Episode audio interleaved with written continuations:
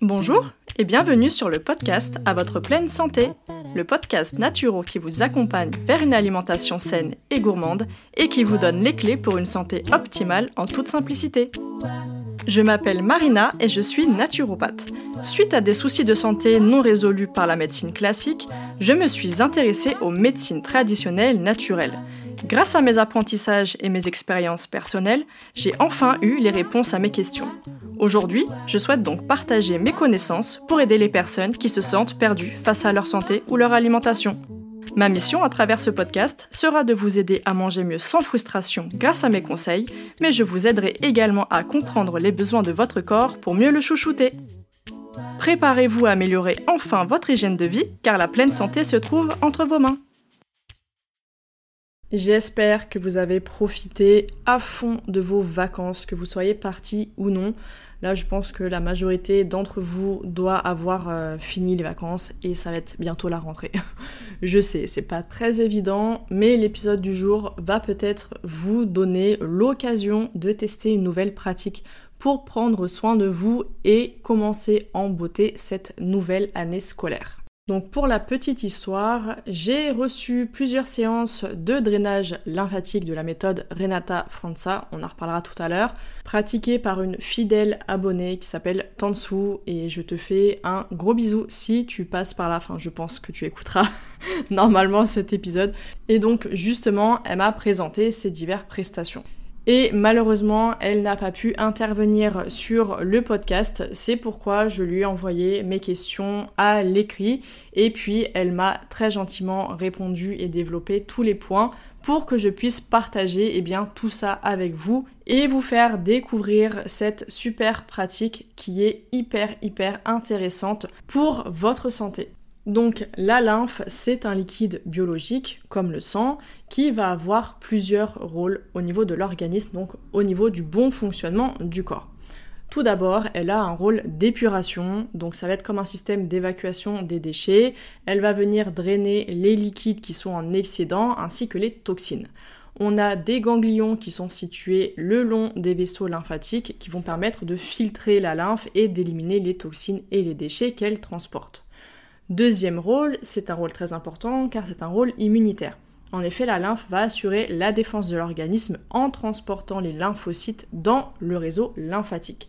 Ces globules blancs interviennent dans la destruction des agents pathogènes. Et troisième et dernier rôle de la lymphe, elle a un rôle de transporteur. En effet, elle contribue à la circulation dans tout l'organisme de nutriments et d'hormones qui vont être indispensables à son bon fonctionnement. Maintenant que vous savez un petit peu plus de choses sur la lymphe, j'ai demandé à Tansu, eh bien, tout simplement, comment savoir si notre lymphe est en bonne santé et si elle circule bien. Donc, elle m'a expliqué qu'on peut faire un premier test, à savoir mettre une pression avec un doigt sur une partie du membre qui va sembler être gonflée. Et si la trace de la pression persiste plusieurs secondes après avoir relâché la pression, c'est qu'il y a sûrement un peu d'œdème, donc un petit peu de rétention d'eau et que la lymphe a tendance à stagner. Donc là, elle me dit qu'on peut se poser dans ce cas les questions suivantes. Est-ce que au réveil, j'ai le visage bouffi, les paupières qui peuvent être gonflées?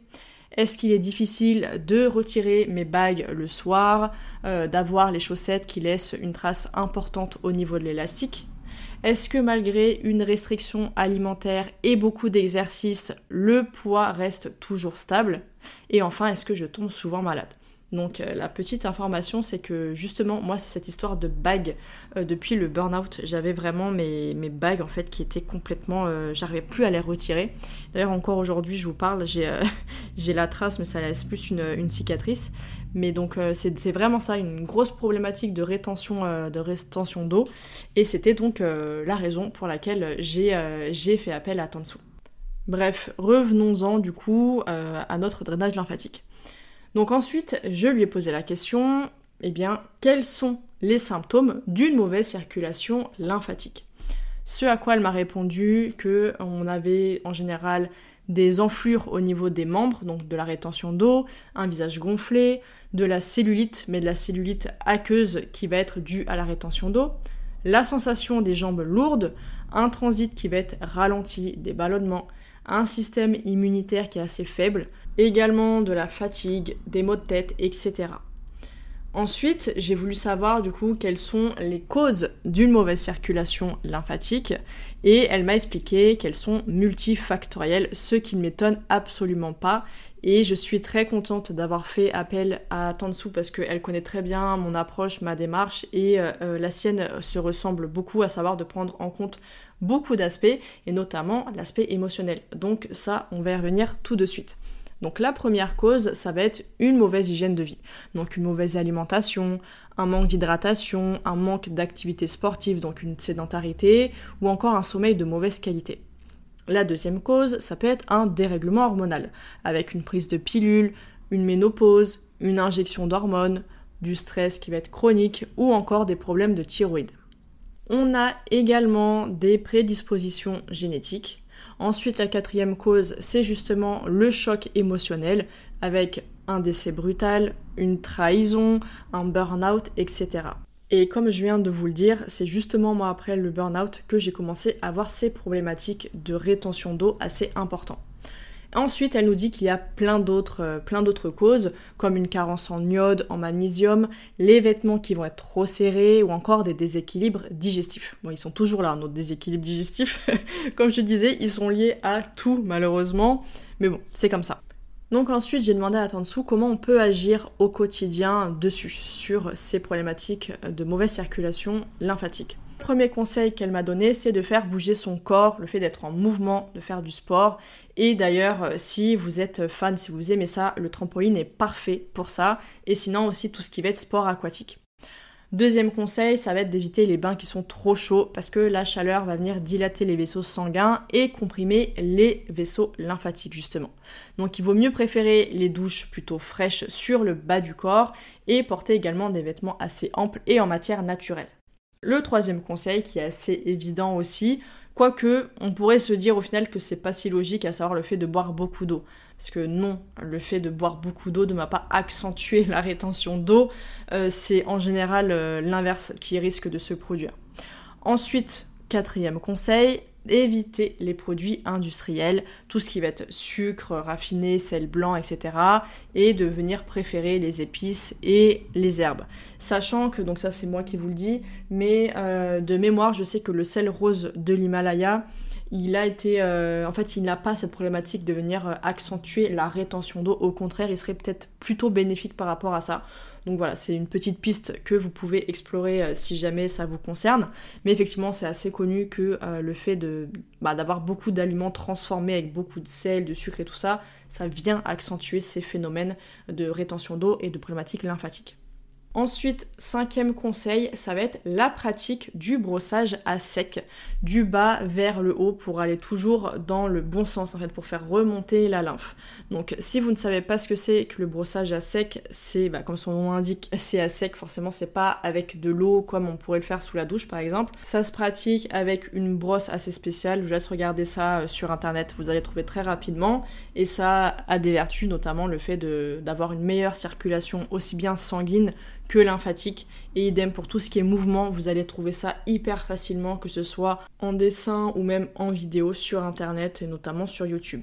Le sixième conseil qu'elle nous donne, ça va être de venir stimuler le système nerveux parasympathique. Vous vous rappelez ou pas de cet épisode où j'avais expliqué ce que c'était que la différence entre parasympathique et orthosympathique? On a la pédale de frein et la pédale d'accélérateur. Et donc là, elle nous dit que pour ça, il va falloir eh bien, faire des exercices de respiration profonde, des exercices comme la cohérence cardiaque, référence à l'épisode que j'ai fait avec le docteur David Howard d'ailleurs sur le sujet qui est passionnant et le fait tout simplement de venir se détendre en fait. C'est hyper important pour venir stimuler le fameux système nerveux parasympathique qu'on a tendance à euh, un petit peu euh, malmener. Malheureusement on est un petit peu trop sur le système nerveux orthosympathique sur la pédale d'accélérateur ce qui n'est pas une bonne chose pour, euh, pour notre santé malheureusement Alors là, je voulais aussi vous rajouter deux petites euh, astuces en tant que naturopathe cette fois, donc c'est bien moi, Marina, qui vous donne les deux conseils. C'est ce qui va toucher à la phytothérapie, à la gémothérapie, et notamment avec le mélilo. Donc le mélilo, c'est une plante qui va être très reconnue pour toute la partie de la circulation, aussi bien la circulation sanguine que la circulation lymphatique. Donc je vous recommande si possible plutôt le format gélule qui va être plus concentré, donc en extrait sec ou bien en extrait liquide, notamment sous forme d'ampoule. Mon deuxième conseil, c'est en gémothérapie. Cette fois, ça va être le bourgeon de châtaignier sans alcool, si possible. Donc moi, par exemple, je prends toujours la marque euh, Aquagem, enfin la gamme Aquagem de chez Biogem. Je travaille euh, avec ces produits depuis des années, je consomme que ces produits depuis des années également. Bref, donc le bourgeon de châtaignier, c'est vraiment lui qui est réputé pour tout ce qui va être au niveau de la sphère lymphatique, de la bonne circulation lymphatique. Ça agit aussi sur le système sanguin, la circulation sanguine, mais c'est vrai que ses propriétés premières, principales, ça reste la circulation lymphatique et tout ce qui va être aussi rétention d'eau, etc. Et enfin, évidemment, le dernier conseil, ça va être la technique du drainage lymphatique. Donc, je lui ai demandé évidemment de me décrire concrètement ce que c'est qu'un massage lymphatique, parce que même si j'en ai reçu évidemment, je voulais avoir une définition euh, plutôt professionnelle pour vous faire les choses correctement. Donc, elle m'a expliqué que le drainage lymphatique a pour objectif de relancer le système lymphatique, ça je pense que vous l'aurez compris, grâce à des mouvements qui vont être énergiques, qui vont être aussi doux et réguliers pour que le corps puisse éliminer les toxines. Donc le massage est principalement axé sur les jambes, le ventre et les bras et il dure environ une heure. Le drainage commence par le pompage des ganglions lymphatiques qui sont situés dans l'aine, donc le ganglion inguinal, et on continue avec des mouvements toniques du bas vers le haut de la zone à traiter. Il y a aussi un pompage dans la région du poplité qui est derrière le genou. Le drainage va se poursuivre au niveau de l'abdomen où on va continuer à pomper les ganglions lymphatiques, donc ici ganglion iliaque, et on va venir exercer des mouvements dans le sens de l'aiguille d'une montre pour travailler tout le long du côlon, donc ascendant, transverse et descendant. On travaille aussi sur le diaphragme pour le détendre. Et ensuite, on passe au bras via les ganglions deltopectoraux et mammaires, et puis on fait comme pour les jambes, on remonte du bas vers le haut. Le drainage lymphatique se termine par l'arrière des jambes en finissant par un massage doux du dos pour finir sur une belle note. Le drainage lymphatique ne fait pas mal, cependant ça peut être douloureux pour les personnes ayant une rétention d'eau due à un choc émotionnel. PS, je confirme. Je confirme car euh, c'était mon cas. Pas sur toute la zone, mais il y a des endroits où ça me piquait pas mal quand même. Bref. Donc ensuite, elle, euh, elle nous euh, elle termine l'explication en nous disant que le corps continue de travailler après la séance et que les résultats peuvent apparaître jusqu'à 72 heures après le massage. J'ai oublié de le préciser, là, euh, tout ce que je viens de vous décrire, il s'agit du massage de la méthode Renata Franza, parce qu'il y a deux méthodes, et ça, on va, on va le voir juste après. Mais euh, je voulais quand même être sûre de, de ne pas dire de bêtises. Donc là, on est vraiment sur cette méthode particulière. Bref, petit aparté fait, continuons et voyons maintenant les bienfaits du drainage lymphatique. Donc il vient booster les défenses immunitaires, il aide à diminuer la rétention d'eau, il vient soulager les jambes lourdes avec cette sensation de jambes plus légères, il vient aider aussi à soulager au niveau des ballonnements, il améliore la qualité de la peau, il facilite le sommeil après le massage et euh, voilà, il est propice au bien-être de manière générale. Maintenant, on va voir justement cette fameuse différence entre la méthode Renata Franza, qui est celle euh, dont on entend parler euh, un peu plus là au cours de ces dernières années, et le Vauder, qui est lui vraiment euh, le plus ancien, le plus connu parmi les drainages lymphatiques. C'était lui qu'on pratiquait à la base, notamment par les kinésithérapeutes. Donc, elle m'a expliqué qu'il y a trois différences principales. La première, ça va être sur les mouvements, parce que le rythme, il est très lent pour un Vauder et beaucoup plus rapide pour un Renata.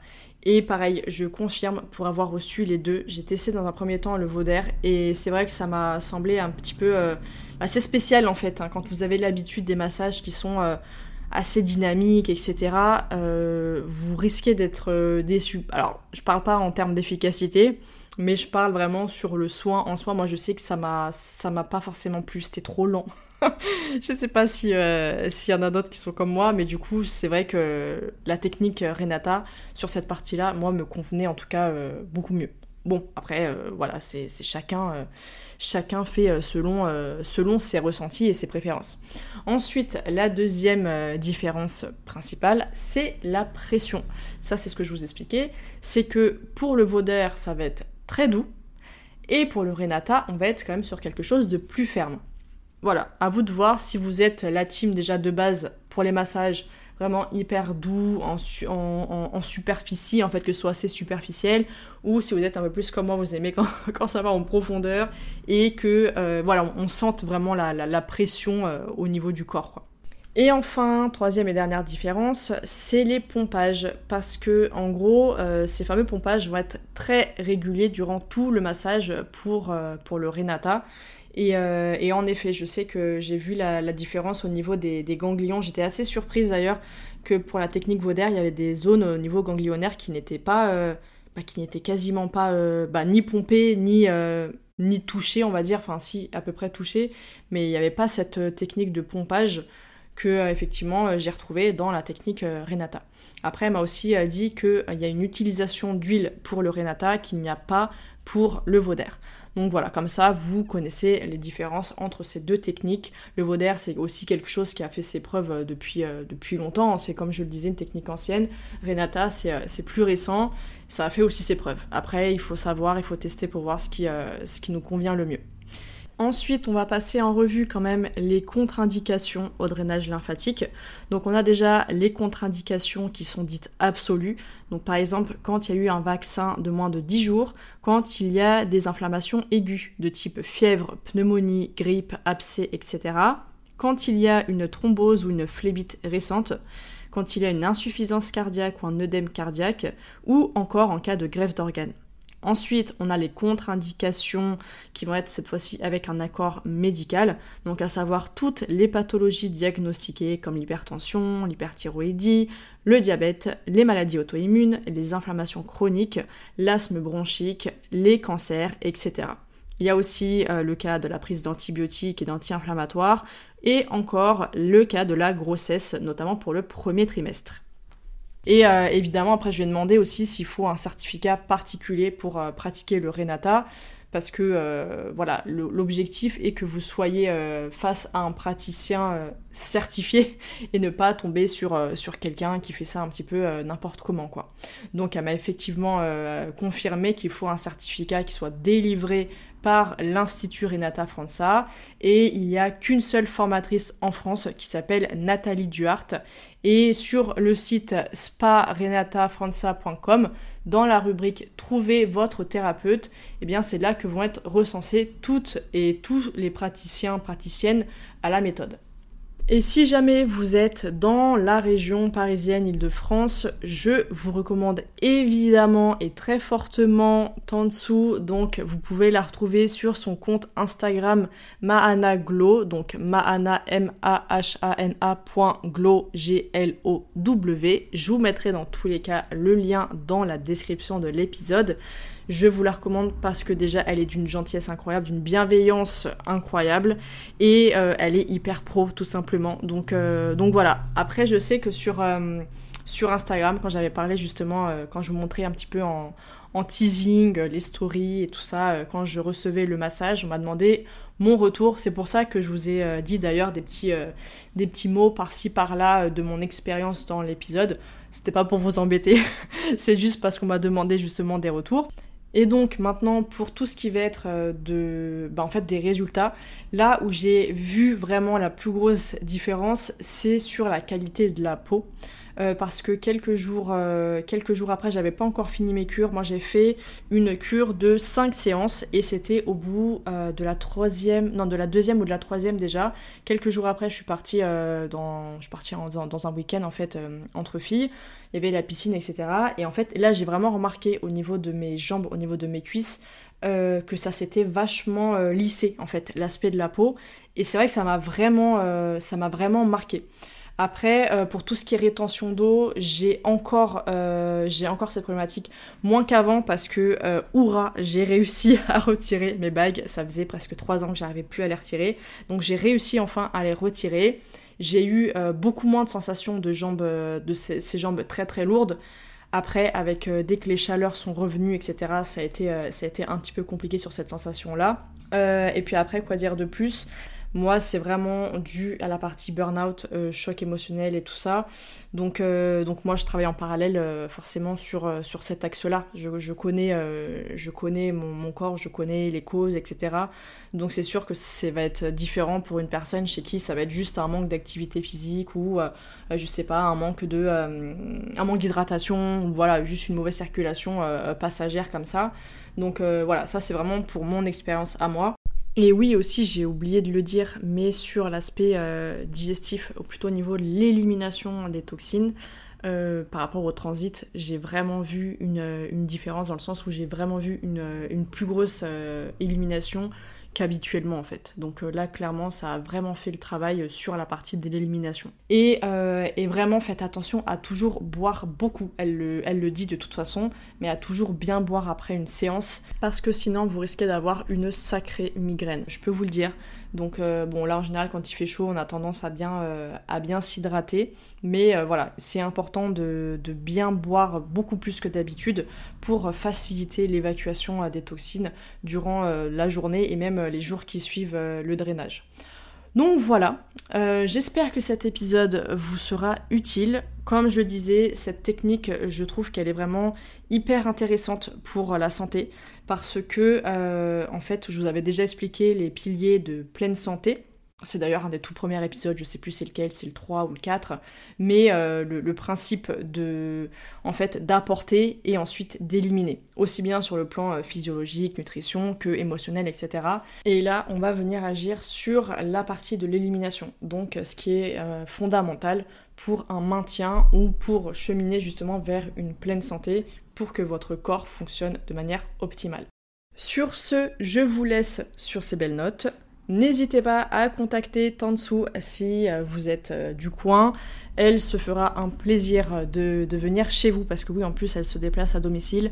Donc euh, franchement, le kiff de pouvoir profiter de chez soi, d'un bon soin pour votre santé en plus, c'est que du plus, voilà, que du plus. Et euh, comme je vous l'ai dit, c'est un amour. Donc voilà, je vous laisse sur ça et, euh, puis je vous souhaite une très très belle rentrée pour, euh, celles et ceux qui reprennent, qui reprennent le travail ou qui ont déjà repris le travail. Voilà, je vous souhaite beaucoup de courage et on se dit à très vite et en attendant, prenez bien soin de vous. Merci infiniment de m'avoir écouté jusqu'au bout et j'espère que cet épisode vous aura plu. Si c'est le cas, n'hésitez pas à me laisser une note et votre avis en commentaire pour que je puisse le lire lors d'un prochain épisode. Et surtout, n'oubliez pas de vous abonner. Je vous donne rendez-vous un mardi sur deux pour améliorer votre hygiène de vie grâce au podcast à votre pleine santé. Retrouvez quotidiennement mes conseils et astuces sur Instagram, sur le compte Ma et moi, mais aussi Facebook, Pinterest et sur le blog de mon site web moi.com.